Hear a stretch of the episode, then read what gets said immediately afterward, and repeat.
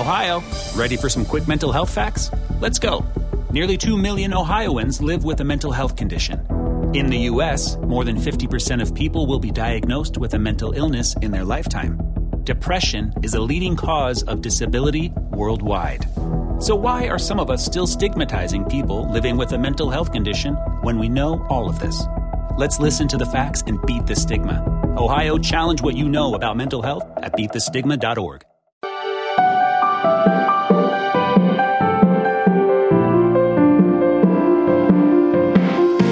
everybody, welcome to episode 30 of Waking Up to Narcissism. I'm your host, Tony Overbay. I'm a licensed marriage and family therapist and host of the Virtual Couch podcast. And I missed you last week. Why? Because I didn't record a podcast. I was out in Idaho watching my son in law graduate from college.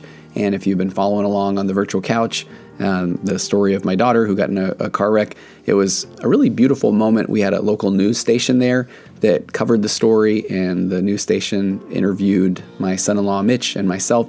And then they also uh, showed my daughter, Alexa, watching the graduation from Arizona in her wheelchair. She's recovering. So it was just, it was a beautiful moment. But I had all the intentions in the world of recording an episode while I was on the road and uh, and I did not get to that, and I, I missed it. I love the feedback that I'm getting from waking up to narcissism. So that's a nice way for me to say thank you, and please keep the the questions coming and the stories and the suggestions. And I will get to those. I will get to those at some point for sure. I continue to keep this running document that has the questions that people are asking, and they are numerous and they are plentiful. And I want to cover all of them at some point. I really do. I want to start today by reading a few of the reviews that have come in recently. Then I've got an email, and then we are getting to an amazing topic. I'm going to talk a lot about the author of Human Magnet Syndrome, and I found some information on a concept called pathological loneliness.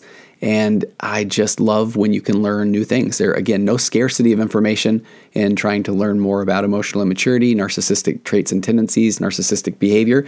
So please, by all means, binge this podcast, other podcasts, YouTube videos, groups, whatever you need to do. It's a process, it is a journey and a process and in the private Facebook group that I run for women in narcissistic relationships, again, and that's anything from their spouse to their to their parent to their siblings, friends, all of those sorts of things are represented in that group.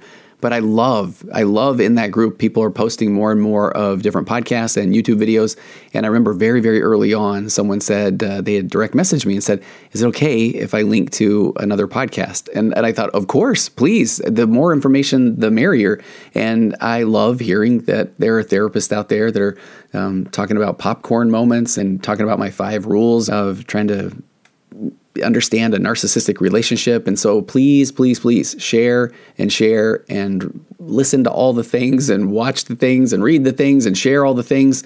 And uh, the more information you can get, the more you are going to feel confident about your decisions that you're going to be making about um, what to do in your own relationship and how you show up in a relationship and how you find yourself. And, and I am off on tangent number one, which kind of speaks to the first review I want to read. This one is from Apple Podcasts. I've got a got, there's a product called Chartable that will show all the reviews from the different podcasting platforms. And again, I am not asking or begging for reviews, but I just so appreciate them. I really do. It does bring a little bit more awareness or notice to the podcast so more people can find it. But this one says it says Tony authentically himself supports the masses. Uh, the the reviewer says Tony's been a validating voice to contradict the voice in my head and marriage that has called me crazy every single day for a couple of decades. I appreciate the stories he brings, the compassion he embodies, and the realism he considers in his approach. He gives strategies uh, that can actually be implemented day one. Very nice. They say he's a very bright guy, clearly. And this is why I want to read it. I think they nailed it. They really did. And sometimes his ideas come more quickly than his stories can keep up, but stay with him. Listen to it twice, slow it down, and you will get it. This podcast will throw you a lifeline. I will take that. I will own every bit of that. That is absolutely true. I just get so excited about the work or the examples or the things that uh, will come into my mind. So I, I really appreciate that review. And I just another person said the podcast has been so helpful for me, helpful for me to understand narcissism. I really like Tony's tone and the direct yet compassionate way he speaks to both parties in the relationship. And the review goes on, but before I even go there, I so appreciate that, the way that we speak to both parties in the relationship. I continue to get more and more people that are saying, hey, the emotional immaturity thing really rings a bell because there are absolutely ways that I show up as an emotionally immature person. And I've had some people that are saying, okay, I'd heard narcissism and I, quite frankly, it sounded so harsh or mean and I didn't even want to take a look at it. But emotional immaturity, I start there and it turns out that I am definitely high on the narcissistic spectrum. So just whatever it takes to bring some awareness to this topic, I just so appreciate that. They said listening has been so validating for me in a relationship with someone with some very narcissistic traits, possible narcissistic personality disorder, and also helps it's also helpful for me to look at my own actions and self-check to make sure I'm not falling into narcissistic patterns myself. Thanks so much for the valuable information. So just thank you so much. another one more this person said the podcast is a lifesaver. They said I'm confident that this podcast is partly to credit for saving my it literally does kind of choke me up. I, I started listening because I wanted to know how to deal with my spouse as I questioned if they were a narcissist. Turns out both of us are, are a bit emotionally immature in certain ways. The tools and concepts discussed here have helped me to mature as a person, along with individual therapy. Thank you. We're going to get to talking about that a little bit later today. And find a better way forward with my spouse. I was very close to asking for a divorce and having a hard time with it, but through a lot of listening, learning, and work on myself, I think we can make this work. Thank you so much, Tony. And what I do know that is so fascinating about this concept of emotional immaturity. Emotional maturity is that I, I, still go big with people aren't familiar or they don't even really know what they don't know. And if they weren't modeled a healthy relationship, then this whole waking up process can be it can be equal parts uh, revealing and fascinating and frustrating and hopeful and then discouraging. And I just go back to what I said, I think, in the trailer for Waking Up to Narcissism that you're going to read the things that say just leave, go immediately, but it's absolutely not as easy as that because of uh, kids and financial um, obligations and and uh, just support systems. And so there's so many variables that go into making that decision on what do I do with my relationship. So I'm going to meet you where you're at. I really am. If you are done, then let's help you with those tools. If you are just waking up to this and you are starting to say maybe my situation isn't so bad, or now with this information I think I can really make it work, then we're going to help you with that too.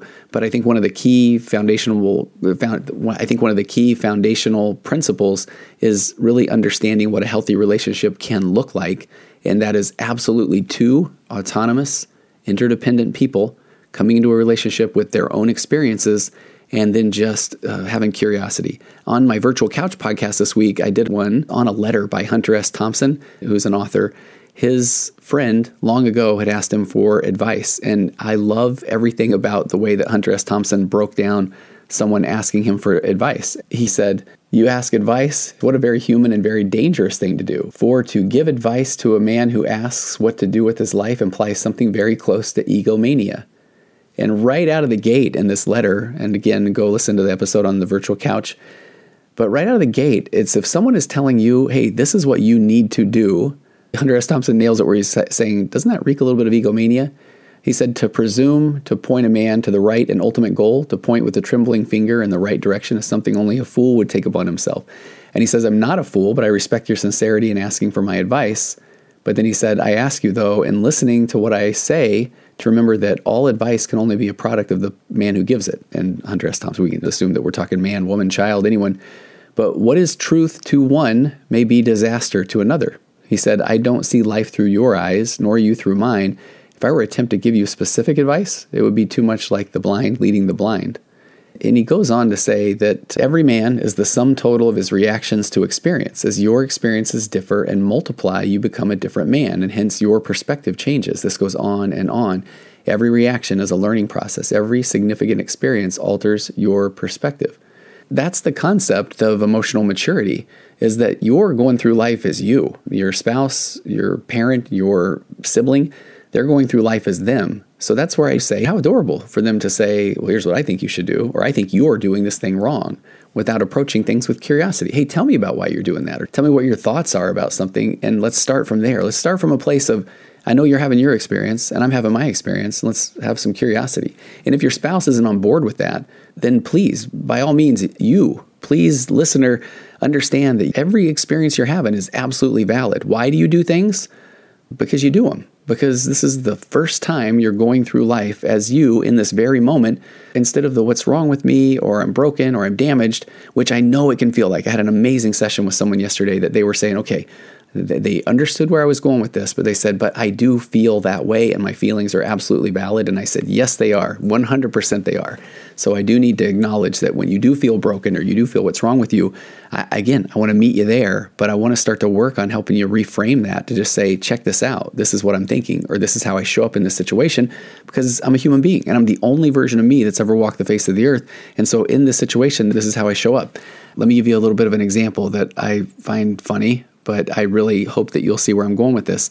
While in Idaho, I lost my AirPods, my Apple AirPods. If you have them, they're amazing. If you don't have them, you think people look kind of silly with the little posts sticking out of their ears, but I really do enjoy them and I lost them and I wanted to go into this what's wrong with me? Look at me losing things, I'm just flushing money down the toilet. That voice wanted to come screaming in there. But instead, that wasn't my goal. I, I didn't go, you know what, I'm going to get to Idaho and I'm going to lose these bad boys.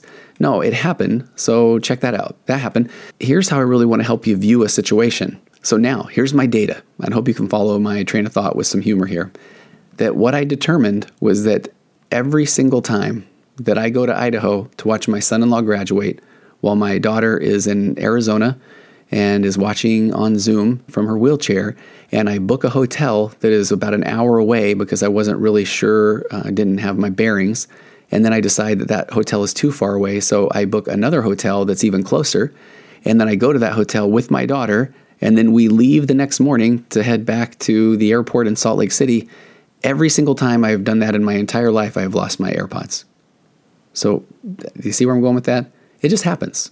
Wasn't something that I intended to do. I wasn't trying to hurt anybody. I'm not crazy. That happened. I was bummed, absolutely felt bummed and disappointed, and had to buy some wired ones. And I walked around the airport. All of a sudden, I felt like I looked like a caveman because I had wires coming out of my headphones, which I thought was so funny because I remember back in the day when those looked pretty amazing.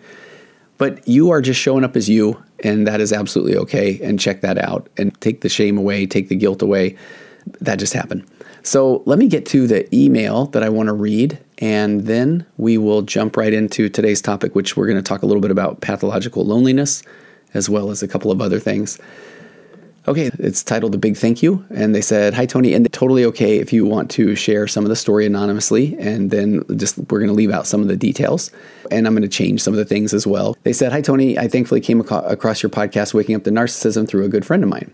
They've heard the term before, but never knew that it was an actual disorder beyond the word casually being referenced here or there. They said I'm waking up to the fact that I am recovering from narcissistic abuse after leaving a committed relationship, which has been just a little over two years now.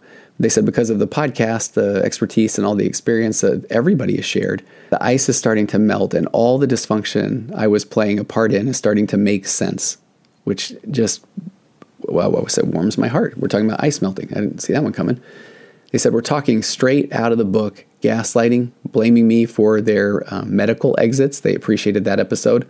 So, in the medical exits again is when somebody is finally, the, the emotionally immature narcissist is finally trapped. They have no way out. Rather than say my bad or take accountability. There can be chest pains, fainting spells, whatever it takes. But they said uh, the person then joking about suicide. So then I have to live with the guilt the person continually walking in front of me wherever they go on the road, on the sidewalk, at Disneyland, pulling the car over in uh, pitch black areas and threatening to drop me off on the side of the road. And isn't that just wild? If you've been through that, how can you not assume that that is only happening to you?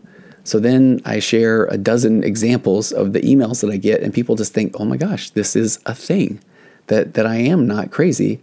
But it is crazy. It is. So any of that, when somebody says, yeah, it's only been a couple times, well, that's two times too many. It really is. And no one deserves to be treated like that. They also said, basically, in opposition to all of my choices and, and playing this role of devil's advocate. I did an episode on the virtual couch long, long ago about the concept of devil's advocate. I understand when somebody is doing it from a place. I mean, I, well, actually, I'm just not a big fan of the concept of devil's advocate. I'm a big fan of tell me more about that, and here's my opinion. But again, I just talk consistently about my four pillars. But this concept of just, well, let me play devil's advocate basically is me saying, well, let me try to tell you how silly or stupid I think that your idea is, rather than saying, hey, tell me about your idea. and then let me share my experience.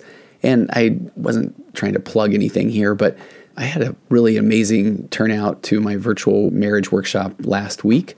I'm going to make that available. Hopefully, by the time you listen to this, you can go to tonyoverbay.com slash workshop. It was 90 minutes and and I really did try to lay out what a relationship really looks like and why they can be difficult and what the challenges are and the problems. You can go there if you want to hear more. And I go through the four pillars in a lot of detail. If that's of interest, tonyoverbay.com slash workshop. The person then goes on to say they also started to feel more isolated, controlled, and the person started to sequester them from their friends and from family. Because the more isolated that someone can make someone else feel, the more control they have over that person and their entire experience. They said, meanwhile, I couldn't dare tell him to rinse his dishes before putting them in the dishwasher, even though he would absolutely tell me that I put the dishes in the dishwasher wrong. But then manipulating me with money, telling me that I'm the messed up one because I want to go and get help. I couldn't ask a question without him being condescending or talking to me like I'm stupid. I just feel so sad putting up with this for so long. They said I had no idea this was a thing. And it is, it's a thing. Thank you so much for shedding light on this and helping me wake up. I realize that there has been an unwell part inside of me that has accepted this unacceptable behavior for too long. And I've been blaming myself for his reactions and catering to him. I don't like to think of myself as a victim here, just a person that needs more healing and the right kind of support. And thankfully, they are waking up to that and having the courage for their family, for their kids. And I really do like that because it, it's that victim word carries a lot with it. It can carry shame, and we want to stay away from shame because there's, again, there's nothing wrong with you as a person. Yeah, you might feel bad about that. Oh, I wish I would have been aware of this earlier. But you're aware of it when you become aware of it your path your journey is is yours and it's going to take a little bit of time and it can take a lot of time but you're on the right path and you really are needing more healing and you need the right kind of support. So if you're listening to this, if you're uh, meeting with a therapist, if you're talking with others that are safe, that aren't the Switzerland friends, and you're devouring all the information, you're doing the work. You really are. So just stay on that path.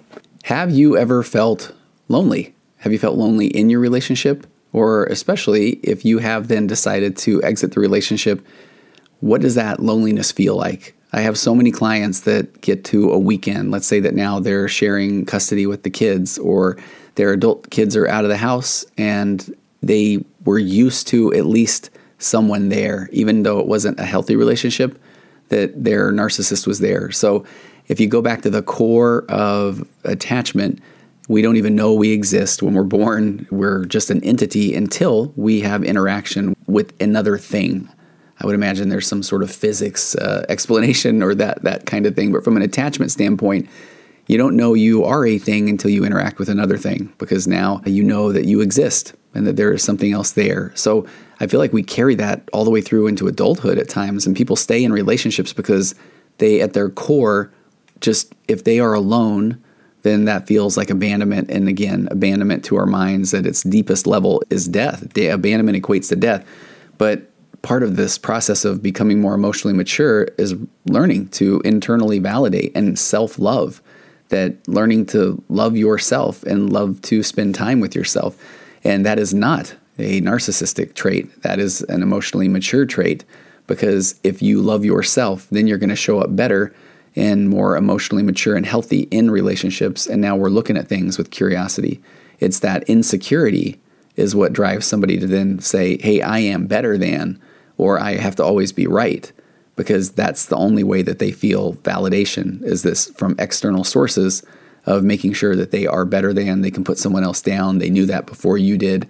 Eh, but if you are coming from a place of i know what i know i like what i like and i'm okay with me then i'm going to even show up in relationships or conversations with emotionally immature people and when they're telling me what i'm supposed to do or what i'm supposed to know if i'm internally validated if i love myself then I just again say, "Oh, okay, thank you for your um, advice," or, or those are definitely words, and so I appreciate that. And you have a lot of emotion behind your words when you tell me what to do. So thank you. That emotion is definitely a thing, but you're not saying, "Oh my gosh, what's wrong with me?" Or maybe they're right, or but we want you to show up as internally validated and confident. So loneliness is definitely a thing. and pathological loneliness just hits a little different, as the kids say.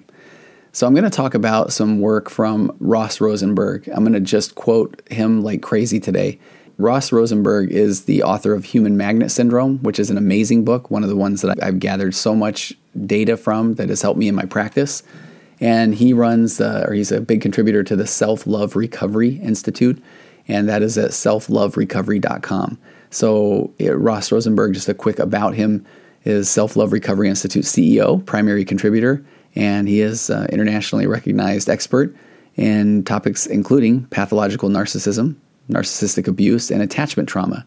And he has a program called the Codependency Cure, and he said it provides innovative and results oriented treatment and he's he has over 22 million YouTube video views, 230,000 subscribers, and then he's been featured in just a, I mean, too numerous to count, national TV and radio, and and quoted in articles. I am a big fan of Ross Rosenberg's work, and someday it would be pretty amazing to have him on the podcast. But when I started looking into this concept of pathological loneliness, it brought me to Ross Rosenberg's work and in introducing this concept called the eh, self love deficit disorder, and then self love abundance. So on his site, selfloverecovery.com, he has some information about the SLDD, self love deficit disorder, and self love abundance pyramids. So I'm going to read a lot of this information and I want to comment on it as well. But Ross starts by saying people find themselves chronically in unhealthy and unbalanced relationships where they give most of the love, respect, and care only to receive nothing in return. And despite the pain, they stay in this unhappy and toxic dance because they are afraid of feeling the intense shame and, here we go, pathological loneliness that will arise if they leave. So that shame and loneliness is what keeps people in these unhealthy, unbalanced relationships where they feel like if I can just do enough, then I will receive love in return. So he says, often this has been called codependency. However, a more appropriate name is self love deficit disorder, or SLDD. And on the SLDD pyramid, codependency is a mere symptom of not loving oneself. Codependency is not what needs to be treated, but rather the root cause needs to be addressed. And I'm going to geek out a little bit, therapist fanboy to a sense. When I get so excited and talking about these attachment and abandonment wounds and the way that we show up. And then I talk about that we all show up in relationships as codependent. And at times, I, I do feel like people have such a different view or version of codependency. There's a book by Melody Beattie that's the it's called Codependent No More that is is an absolute staple in uh, in any therapist library. I think it was literally one of the first books I got when I was in grad school. And it is a different version of codependency. It's that version of codependency where you are the codependent who continues to provide the alcoholic with their drink of choice, that type of thing. But when you talk about codependency and enmeshment, that's more of an attachment wound. Or that's more of a an attachment need of that I we feel when we're emotionally immature and we lack a true sense of self because again, nobody comes from the factory with a sense of self. We get that through external validation primarily from our parents early on. If they're happy, we must be good. If they're not very happy, then we must have done something wrong. And we carry that into our, that is kind of at the core of emotional immaturity, is having no sense of self and needing that external validation. And that comes from these childhood issues abandonment, attachment, um, not seeing uh, people implement or um, not seeing people model taking ownership for things or not seeing people provide a secure attachment for a kid instead of saying hey uh, tell me more about that. If they if a kid goes out and and isn't successful instead they say man i can't believe you did that. I never did that stuff when i was young. So we just grow up feeling this concept of less than.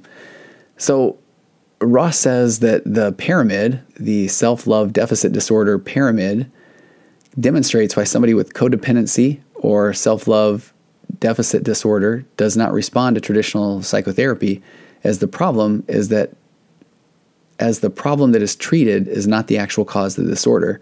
He said this invisible and treatment resistant addiction cannot be remedied unless its underlying causes are addressed and solved. In other words, by understanding that codependency or self love deficit disorder is just a bunch of symptoms of a more complicated and fundamental psychological problem, he said the problem can never be solved.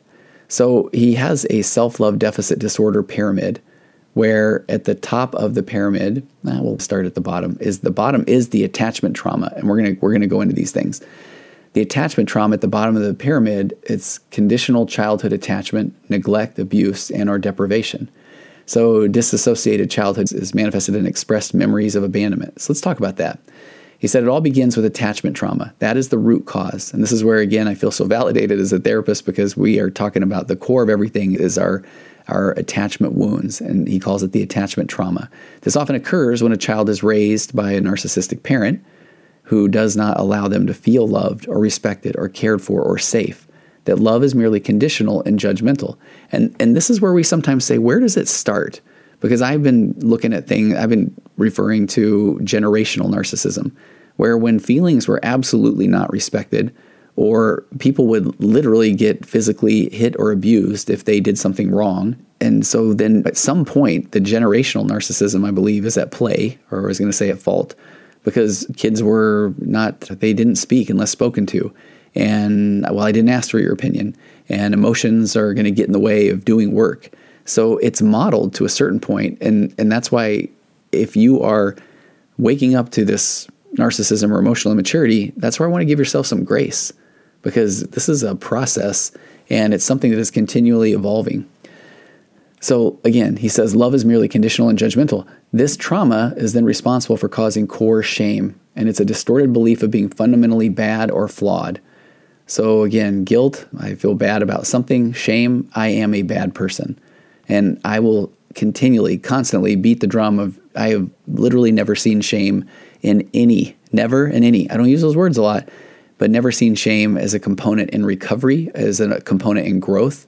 It's quite the opposite. And part of the problem is we almost feel like we have to feel bad or have to beat ourselves up or have to have shame in order to grow. But it's the opposite. It's recognizing that this is what I did. I'm not a bad person. I'm me. I'm going through life. I've had a lot of experiences and this is what I did that we can get out of that shame cycle because he says this trauma is then responsible for causing that core shame.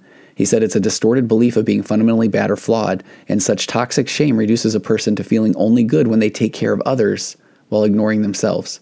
Again, toxic shame reduces a person to feeling only good when they take care of others while ignoring themselves. So Ross says loving someone while being invisible creates pathological loneliness, and it is a deep, bone aching emotional pain this is the excruciating codependency or self love deprivation disorder, self love deficit disorder, addiction, withdrawal pain. This is the excruciating codependency or self love deficit disorder or addiction, the, this withdrawal pain that reduces one to feeling invisible, worthless, and unlovable. He said the pain of it is simply unbearable. Hence, the person with SLDD, again, let's, let's just go with SLDD, but it is the self love deficit disorder. But with SLDD or the codependent is uniquely prone to then codependency addiction, which is the desperate need of a relationship that will make the lonely pain go away. And if you have felt that pathological loneliness, that what he calls deep bone aching emotional pain is so intense because of this fear of abandonment and, and fear of loneliness that then you have this desperate need of a relationship, period. A relationship, because that will make the lonely pain go away. And unfortunately, while it may make the lonely pain go away, it doesn't get to the core issue of you are okay. You can sit with that pain, and this is the time where we're going to get to self love. So, Ross said the pathologically narcissistic romantic interest becomes their drug of choice, which never remedies their loneliness and lifelong pursuit of love. But he says there is a cure for self love deficit disorder or codependency, and it's the achievement of self love self love abundance, and it's the exact each of the self love uh, deficit disorder pyramids levels. So let me go over that pyramid. So at that base of the self love deficit disorder pyramid, we talked about that. It is attachment trauma, conditional childhood attachment, neglect, abuse, and or deprivation. So one one step up on this pyramid is the core shame. He said it's the fundamentally I am bad or flawed self concept that I am only as good as what I do or not do for others, a human doing. And then next up on the, the pyramid is pathological loneliness. It's that deep, aching, lonely pain. He said it's excruciating feelings of worthlessness and loneliness. It's this existential void. It really is. Existential is such a powerful word or concept because when people go through an existential crisis, they truly get to this what's the point? And that is where, and uh, some of the other stuff that I found that, that Ross has, has published, people get to this pathological loneliness and they often say, I'm not, don't get me wrong, I'm not suicidal. And I know what's coming next. I, I call it the, but I wouldn't mind getting hit by a meteor theory. Where, but if I walk out of the office today, if I walk out of your office um, and a meteor hits me, I'd be okay with that. And that breaks my heart because that is your own brain, your own heart, your own soul saying, I don't want to go through this anymore and I don't know how to get out of it. So then up next on the pyramid is then the self-love deficit disorder. He says addiction. It's loneliness and ache and withdrawal, and it subsides with your drug of choice, narcissistic love. And then at the top of that pyramid, SLDD, self-love deficit disorder, selfless compulsive caretaker who habitually attempts to control others into loving them. That sounds harsh, it sounds uh, very direct, but it's the selfless. Remember pathological kindness. Selfless compulsive caretaker, compulsive. So, compulsive, I'm continually thinking of what do I need to do for others? Who habitually attempts to control others into loving them. Control sounds harsh, but the control is that I don't know how to find myself. I don't know how to put myself first. Self care is a challenge. So, I am just going to help others. I'm going to be pathologically kind and selfless so that others will hopefully love me. But when that doesn't happen, we go right to that core shame. What's wrong with me? So, what is the remedy? He says that it is absolutely the opposite, which on the self love abundance pyramid, at the bottom of that, he says attachment trauma resolution, healing, resolving attachment trauma, integration of trauma child, the foundation for self love, self care, self respect. Next up, core self love, realistic and empowered definition of self. I am lovable because I am. I don't have to work on being loved. I shouldn't have to beg someone to love me. If they don't love me, well, bless their heart.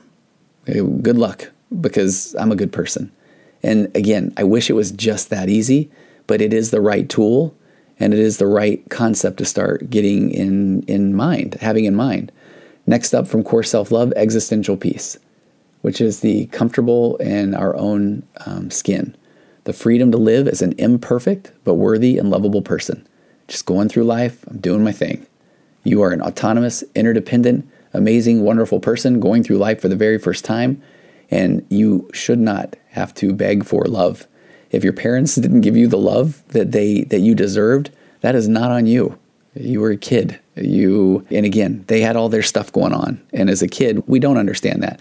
Is it fair? Absolutely not. Did they do as as good as they could? I don't know. Maybe. But the bottom line is that you deserved to be loved unconditionally. You deserved a secure attachment to know that you could go out and fail and then come back to your home base and just have your parents say, "Oh my gosh, tell me more." I don't think my son would ever listen to this the podcast, uh, but the other day he's 18. He's the, the, coolest kid in the world, and he tells us, "Hey, I, I left the stove on, and I came back after a couple hours. It was on." And it was so interesting because, of course, I still wanted to say, "Are you what? What'd you do?" But he did not try to leave the stove on. And I thought, there is the ultimate and secure attachment. He knew he could tell us. And then he said, Man, I'll tell you what, that'll never happen again. And, and I said, I bet it won't. And I didn't say, Yeah, you better do the other things because no, he, he knew that he could, in essence, fail or do something, quote, wrong, and then say, Check this out. This is what I did. And then we were able to look at it with curiosity. There was zero need to shame him and tell him, do you know that you could have burned the house down? Yeah. But if he would, if he had to feel like he couldn't even express that, now all of a sudden he's carrying around this, geez, I feel like crap because I left the stove on for a little while. And if my parents found out, then they're to, they're to hate me. So I better not ever let them find out. And then heaven forbid, if I, I don't know, I, I don't even know what I would do, but if I'll, I come home later and the still warm and I say, hey, anybody leave the stove on today? If he's like, no, not me. Now we're literally getting into the world of so that I am lovable because I am. I don't have to work on being loved up from that core self love is existential peace. That is, again, we just talked about that comfortable in your own skin, freedom to live as an imperfect but worthy and lovable person. Right above that is, is mutual reciprocal relationships. How would that be? Mutual reciprocal relationships, self love and self respect and self care that then engenders the same from others. If I show up loving myself and not having to beg for love and not having to try to do things just to please others, then I am going to I'm going to want to be with someone that also is loves themselves and, sh- and shows themselves self-respect and self-care. Because now we're two emotionally healthy mature people coming into a relationship with curiosity. So that leads to the top of this pyramid self-love abundance serenity and acceptance about one's place in the world. You are absolutely okay. You're just doing this for the first time and and you're going to be okay. And the quickest way to become okay can feel so scary because it is breaking this codependent attachment traumatic bond. It really is. And uh, I think we'll wrap it up right here. I'm going to put the self love recovery website in the notes. And the reason that felt a bit like an awkward pause, because it absolutely was, because he goes from here after these pyramids the self love deficit disorder pyramid and the self love abundance pyramid into some amazing things about these self love deficit disorder categories. He talks about these different types of codependency passive codependence, active codependent, cerebral codependent, oblivious codependent, anorexic codependent. So we'll hit on those uh, maybe in a future episode. But I just am grateful that you're here. Thank you so much. And I hope that you are, I hope you resonate with this that self love deficit disorder. Codependency is just a piece of that pyramid. And at the bottom of that is that attachment trauma. Then it works up to core shame, pathological loneliness, and then the self love deficit disorder addiction. That it, it's like a drug. You get your withdrawals, and then it subsides with your drug of choice, which is that narcissistic love. But that leads to selfless, compulsive caretaker who habitually attempts to control others into loving them. And we want to flip that thing and get to the exact opposite the self love abundance pyramid. Uh, that at the bottom is, is attachment trauma resolution. That you understand that this is just what happened in your childhood. It is. It, it just was modeled or it wasn't modeled. And so, of course, this is how you're showing up. So then, core self love. I'm lovable because I am. I'm the I'm me. I'm just doing this. I'm trying to figure this out. Because your healing is just going to be a process of doing and being and becoming which then leads up to this next rung existential peace freedom to live as an imperfect but worthy and lovable person, which then works its way up to mutual reciprocal relationships, self love, self respect, and self care that then will draw that from others as well. And then self love abundance, serenity and acceptance about one's place in the world because you are uniquely you. If you're, if you are a, a religious person, you are the child of God, the only one ever made with your own talents and abilities. If you are not, you are still the most unique version of you with your own chromosomal DNA, your nature, nurture, birth order, abandonment, DNA, rejection, hopes, dreams, fears. All of that is just a bundle. One of the authors that I really, uh, Burton, on his book On Being Certain, you're 3 billion neurons that are walking around making decisions. And as we talked about at the very beginning, that Hunter S. Thompson letter, that in every day when you're making decisions, it in essence makes you a new person. So, how on earth can someone else tell you, you need to do this? They don't know what your situation is. You need to learn how to self love and then put yourself out there into the world so you can let your light so shine that you will lift others around you. Okay, have an amazing week. Send me your questions, your emails. If you're interested in joining the women's Facebook group, please, by all means, uh, hit the contact form in on my website, tonyoverbay.com. You can go check out the tonyoverbay.com slash workshop if you want to hear more about what a healthy relationship can look like that we don't really know until we know. And then, uh, boy, as the world's worst promoter, then you can also go to betterhelp.com slash virtual couch if you're looking to the world of online therapy and you'll get 10% off your first services. And then it uh, wets wets my beak a little bit helps me pay for some production costs that sort of thing.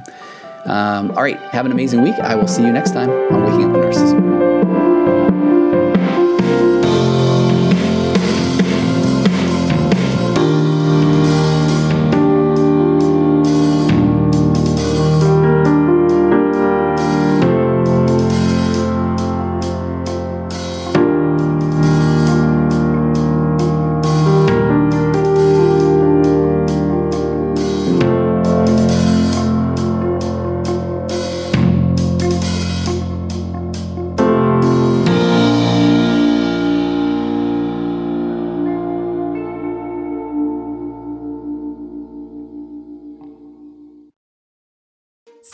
on brunch for mom, all in the Kroger app.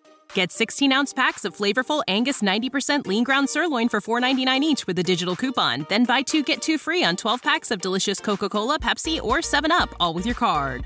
Shop these deals at your local Kroger today or tap the screen now to download the Kroger app to save big today. Kroger, fresh for everyone. Prices and product availability subject to change. Restrictions apply. See site for details.